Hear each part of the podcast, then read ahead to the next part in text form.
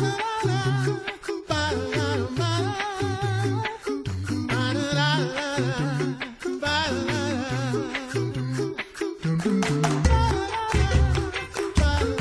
You're listening to the Coffee Hour. I'm Andy Bates. I'm Sarah Gulseth. It is Monday, November 8th. It is Mental Health Monday. Yes. And uh, looking forward to chatting with Heidi here in just a moment. Thanks to Concordia University, Wisconsin for your support of the Coffee Hour. Find out more about Concordia University, Wisconsin at cuw.edu. Live uncommon. It is fall, and it actually feels like fall here in St. Louis. And uh, Heidi, does it feel like fall in Michigan?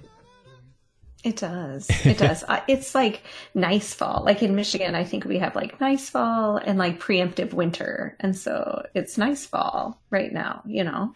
Preemptive winter sounds like, it almost sounds ominous. Like, I think that's what we had last week. Oh, it is. It was freezing for a whole It week. is. And now it's in the 70s, so it's fine. we had hail snow last week. And I was Nice. Oh. what is this? That's Is scary. this- Yeah. Yeah. Welcome to. Michigan. Well, I am looking forward to uh, digging into uh, your book more today, Finding Hope from Brokenness to Restoration. And uh, today we actually get into the first section. Last week we talked about the introduction, and uh, today we're actually getting into identity and broken identity, uh, particularly messes in me. So before we even talk about broken identity, we need to define identity, right? What is identity? Yeah, I believe in defining all things. As you can tell in this book, each section begins with some um, definitions because we can be talking about the same word, but have very different ideas often, especially when we have these really large terms like brokenness, restoration, identity. And so it helps to get on the same page. Um, and I really highly recommend that for our mental health when you're in conversations in today's world to just ask, uh, what do you mean by that? Or what you know definition are you using for that word? Um, that can help clear up a lot of assumptions i think in conversation.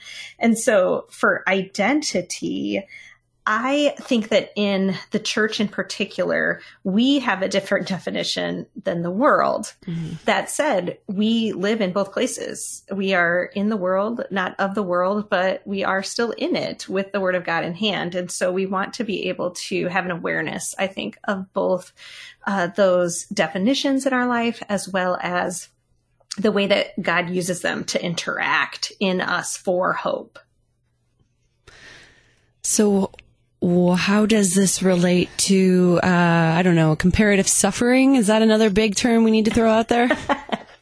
That is a big term. Yeah. I do think comparative suffering are linked. You know, I think we could talk about comparative suffering with pretty much any mental health topic because it's uh, really flagrant, if you will. Like it's very, uh, very much a part of our human nature. But then also, I think within the Christian church, almost what we've been accidentally taught in some areas of our life. And so, identity, if we start there and then move to comparative suffering, we'll see the interaction, I think, a little bit more clearly. So, identity, we want to define it, and, and it is true by the word of God that it is a sense of who we are in Christ Jesus.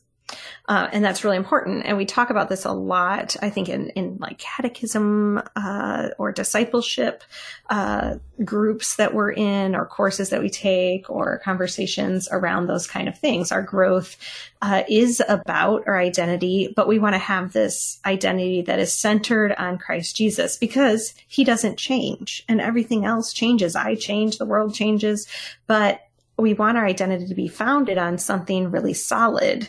Uh, and so that's valuable. And because we are baptism people, because we know that at our baptism, God calls us his child, he calls us redeemed, he calls us set free, that I need to return to that again and again. And I think part of this comes from our heritage, the fact that Luther told us in his works to remember our baptism each day because it's so easy to forget who we are, who God says we are, and depend on who we think we are or who the world says we are. And those generally aren't great messages for our mental health in particular. I don't I don't know for you guys, but for the listener, uh, most of us have some kind of inner critic uh, that is part of our brokenness, part of our broken state that tells us we're not good enough, we're not smart enough, we're not enough in whatever varied forms that that comes in. And so the world then also can tell us nice things, but oftentimes has a different message. And it's the same resounding message of not enough so often. And so God in his word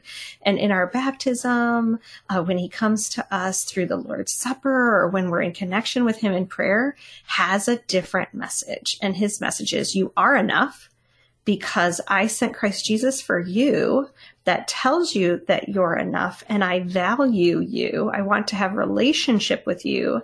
And in Christ Jesus, you're forgiven, you're set free, you're redeemed, you're all those things. And so that is really the foundational part of our identity.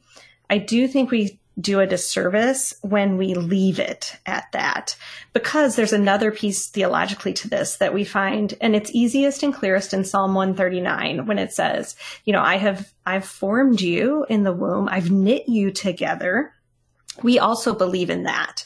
And so the fact that God uniquely forms who we are also then that gives us that second definition of identity that's a little bit more familiar, I think, outside the church. And it's a great connection point in conversation with people who don't know Jesus is that that identity is also a sense of who we are as a person.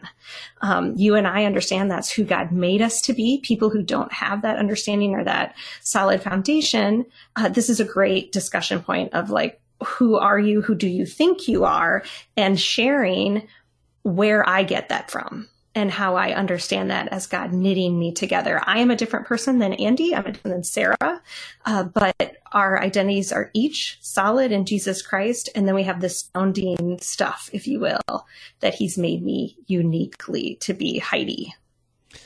Heidi's Heidi's so gracious that she uh, assumes that you nor I have like this inner critic like everybody else does. That's funny. I didn't want to throw that assumption on you. And some people, this is important mental health wise, is some people have a stronger inner critic.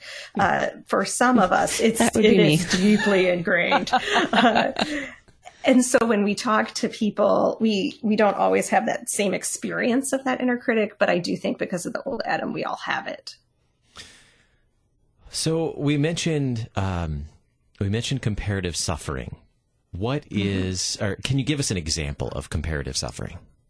Sure. Comparative suffering are those times when we say someone else is going through cancer and I'm just having a bad day, right? That would be an example of comparative suffering. Um, and that might even be an accurate example. like, yes, sometimes we just have a bad day and, and other people have bad seasons or have been handed a life that's very, very challenging. However, when we utilize that in our own suffering, usually it um, comes back in our face. It doesn't stick, if you will. Uh, so comparative suffering tends to be invalidation. And so I would give you the example of, well, I might have infertility, but someone else lost their child that died. Well, that's still loss. Both of those are loss and they both hold their own kind of weight of brokenness. And so we don't want to invalidate, first of all, definitely don't want to do this to someone else, which we kind of do a lot. I overhear it a lot. I've been guilty of it before where we try to hand out to someone some other examples of suffering to make them feel better. Like you don't have it so bad. It doesn't make anyone feel better. it just makes everything feel heavy because we feel unheard. Um, and one thing I like to say is that God's response to this is much more like his response to Hagar in the desert. Uh, in Genesis when Hagar is sent off by Sarai and Abram, and uh, she has Ishmael. And this is a terrible moment of suffering in scripture that's recorded where she puts Hagar by a bush, if I'm remembering it accurately, and walks away and says, Okay, Lord, I just don't want to watch him die. And that is low, the lowest of the low. And I could easily take that example and be like, well, I don't have it like Hagar, but that doesn't make me feel better in the long run. We know from research. Um, and I think we know from our interpersonal relationships too. And so instead, what does God say in that? He says, I see you, Hagar. And he even gives us this name for himself that is, you know, the God who sees. And that's really powerful for us that God, we have a God who responds to us like that instead of pointing his finger. I never want people to get this version of Jesus because he's not in scripture where he points his finger and says, Oh, look at this other person over here. Um, that's not the way that God talks to us. Um, instead, you know, he gives us one another to share in suffering together so we don't feel alone. And he absolutely sees us in our own variety of struggle and how that intersects with our identity. And maybe after the break, we can go into the how that intersection a little bit more. Very good. We'll do that. Let's uh, do that in just a moment. It is Mental Health Monday on the Coffee Hour. We're talking with Deaconess Heidi Goehmann, taking a look at identity and, and broken identity today in her book, Finding Hope From Brokenness to Restoration. I'm Andy Bates. I'm Sarah Gulseth.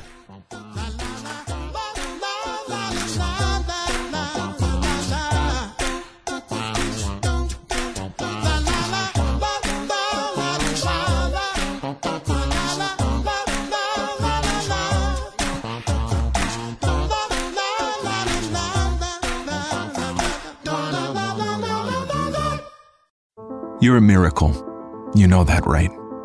A living, breathing, one of a kind miracle. You were created to stand apart, to share your gifts in the service of others, to make an uncommon impact in a common world. And at Concordia University, it's our mission to help you do that, to live uncommon. To learn more about Concordia, go to cuw.edu Welcome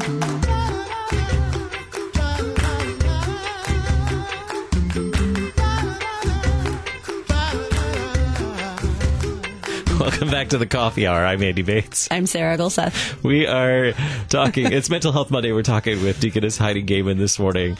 I'm multitasking, and I'm which just, is not my strength. I'm just Mondaying. which is not my strength. Uh, we are talking uh, about broken identity in Heidi's book, uh, Finding Hope from Brokenness to Restoration from Concordia Publishing House. We're taking a look at the first section, Messes in Me, Broken Identity. So we were talking about um, identity and comparative suffering. What and let's dig more into this intersection of identity and comparative suffering and where that leads us into brokenness. Am I following yeah, along I right? absolutely, yeah, absolutely. okay. Uh, I I think that there's this place where we have so much old Adam interacting that there's like overlapping old Adams. and so uh, they're having like a small like wrestling match together. Um, and so comparative suffering is one of those places. And so it gets really confusing really fast. Um, our identity is um, experienced in brokenness, right? And you and I have only experienced it in brokenness because we were um, impacted by sin and the struggles of this world since the womb.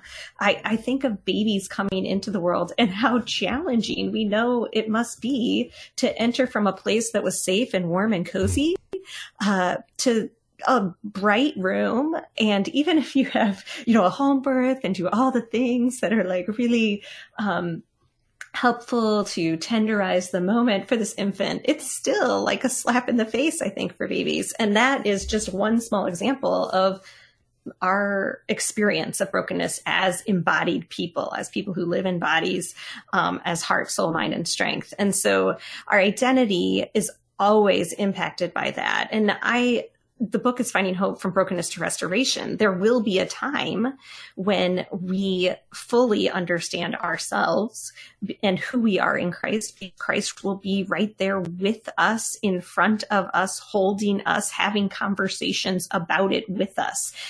And we do though experience that in small parts here, that that restoration through Christ is ours today in many ways. And so I can unravel what it means to be Heidi Goehmann in Christ Jesus. I can unravel what it means to be Heidi Goehmann and how that's different from Sarah Gulseth or Andrew Andrew Bates in um, many, many ways, right in the here and now. And I think that is a lot of hope for us that restoration is amazing when Christ comes again. And there are pieces of it today. But it, uh, with comparative suffering, uh, we do the thing where we, uh, we one up each other. It's like a drama battle, right? Like, oh, mm-hmm. I have it really bad. Or sometimes you have it worse than I have it or whatever, you know, all these different ways of looking at it that isn't really helpful. Instead, seeing our common humanity that we do experience brokenness, we all do, within our own experience of it that this is my particular breed and story of brokenness and hope and this is your particular breed of brokenness and hope and how it's really helpful to hold both of those things together mm-hmm. and so then i can see who you are more clearly and help you see that and you can do the same for me mm-hmm. How do we move through that uh, desire to one up each other? Because it's so easy to do when we all have our things and we all have our stuff that we're we're dealing with. Um, and I, I mean, I can think of several times just in the last probably like week when I've done this probably to several people around me. Um, it's so easy to fall into. But how, how do we, how do we move through that? My uh, cross is bigger than yours. Is that what you're saying? yes, thinking? Yes, right. It's I, weird. It it's, is. Really it's such a weird thing to do, it, though. Right? mm-hmm. I think you name it. And sometimes you have to go back. Uh, you know, the grace rewind is what I like to call it. Oh. When you're like, whoops, comparative suffering to that. Like, did not mean to do that. Instead, like, I want to hold that with you. It's challenging. It's difficult. Or even for ourselves. Um, and so I think one reason we do this is also like a distraction technique. If I'm looking at your suffering, I don't have to deal with my own to some degree. Um, finding out who we are and who we are in Christ is challenging and a lot of work. It's a lot of effort. Um, but good news, grace is there for that too. So when I look at myself, the answer really is that Jesus died and rose for me and he's coming back for me and he's with me every day. That really is the answer to who I am. Um, and because I know that though, I can do the other stuff. I can stand with him and see more of who I am and what he's doing in my story of suffering and brokenness to see the hope. And so that's one reason why we unravel the brokenness. We reveal it is because otherwise it's very challenging to see the hope. I look in the mirror and all I see is the suffering. But with Christ, it's, it's a safe place to unveil it so that we can see the hope more clearly.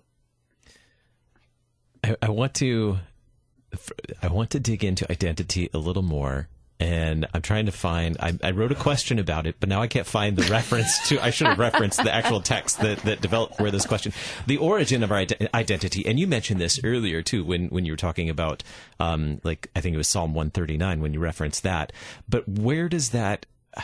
Where does our own how much involvement do we have in the development of our identity? Mm-hmm. Um, I mm-hmm. remember that coming up as a mm-hmm. question mm-hmm. when I was reading uh, your book. Yeah. Like how much? Yeah, yeah.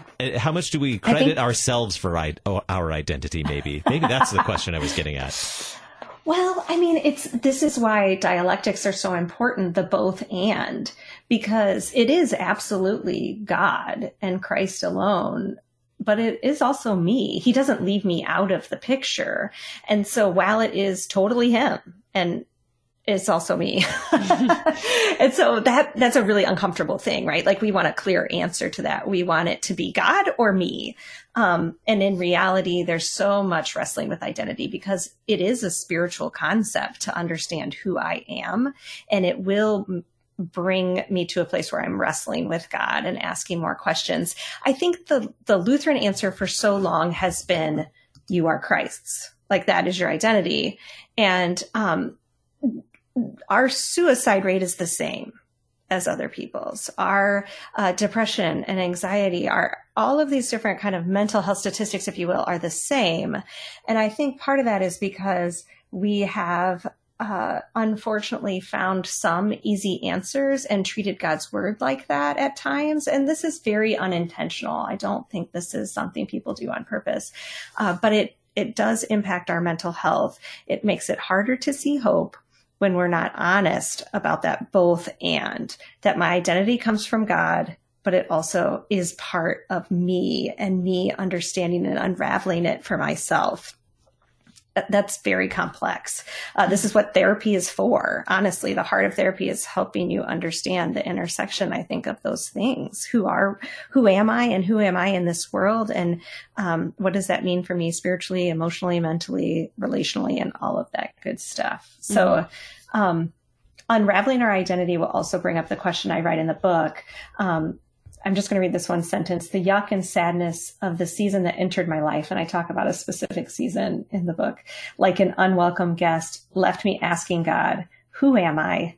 Because if I am yours, then why all of this? And so I think that is part of how brokenness impacts our identity is like we're going along fine and we feel like we kind of understand who we are and even understand who we are in Christ. And then the world drops out from underneath of us. And now we're asking that question again. And it's the great lie, I think, of uh, psychology at times and also uh, theology at times that we just know the answer to that question. And once we find it, we're good to go. Instead, I think that it's meant to be a life's work to understand more about our identity at all times, that we are, again, just continuously, just like God reveals himself to us, in Christ and all we need, we also still are in that place where God's revealing himself to us. The same is true for our own identity. Mm-hmm. So then how do we grasp onto that hope uh, that we have in Christ when the world is, is like constantly barraging us with all of these other things that, that are so enticing to want to grab onto as our, as our true identity? Uh, where, where do we mm-hmm. find that hope in Christ in, in all of, all of that stuff? Yeah, I think Luther really he had it spot on on this one is just returning to that central part so that we can do the work and you know walk through the surrounding circles of it the concentric circles of our identity. So returning to who did does god call me? What does god say about me that doesn't change in jesus christ is so powerful. I have a a book on Amazon called He Calls Me Loved. And it goes through eight different titles that God calls us in the book of Isaiah that can easily get lost because Isaiah is such a rich book in prophecy and in pointing us so directly to Christ that we miss these pieces of what God is saying about us.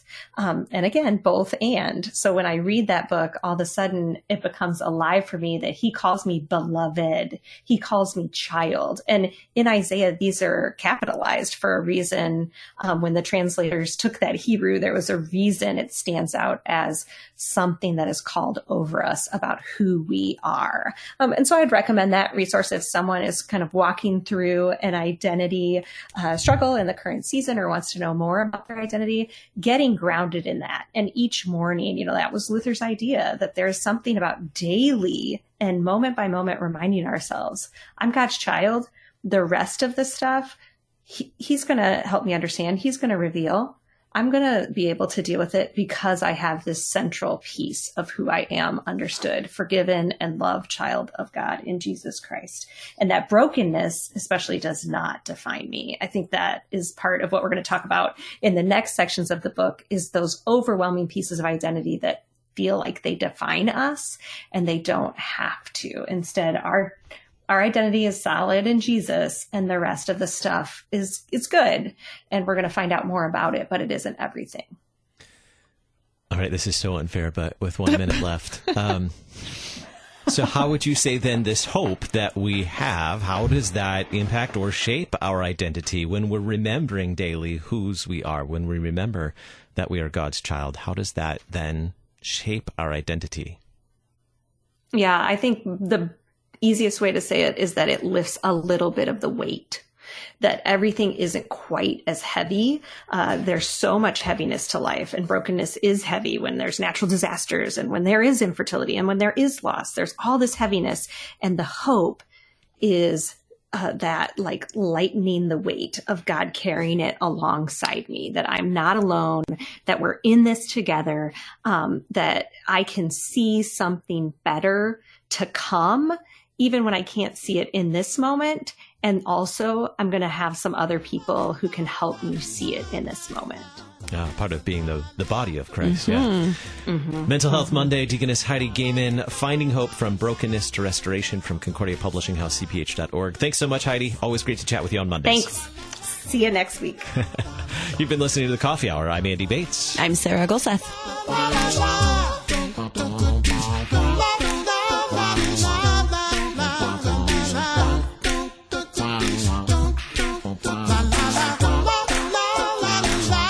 The Coffee Hour with Andy and Sarah is a production of KFUO. To support the Coffee Hour and KFUO Radio, visit KFUO.org. You can also text KFUO to 41444 or send an email to gifts at KFUO.org. And you can call us at 800 844 0524. KFUO. Christ for you, anytime, anywhere.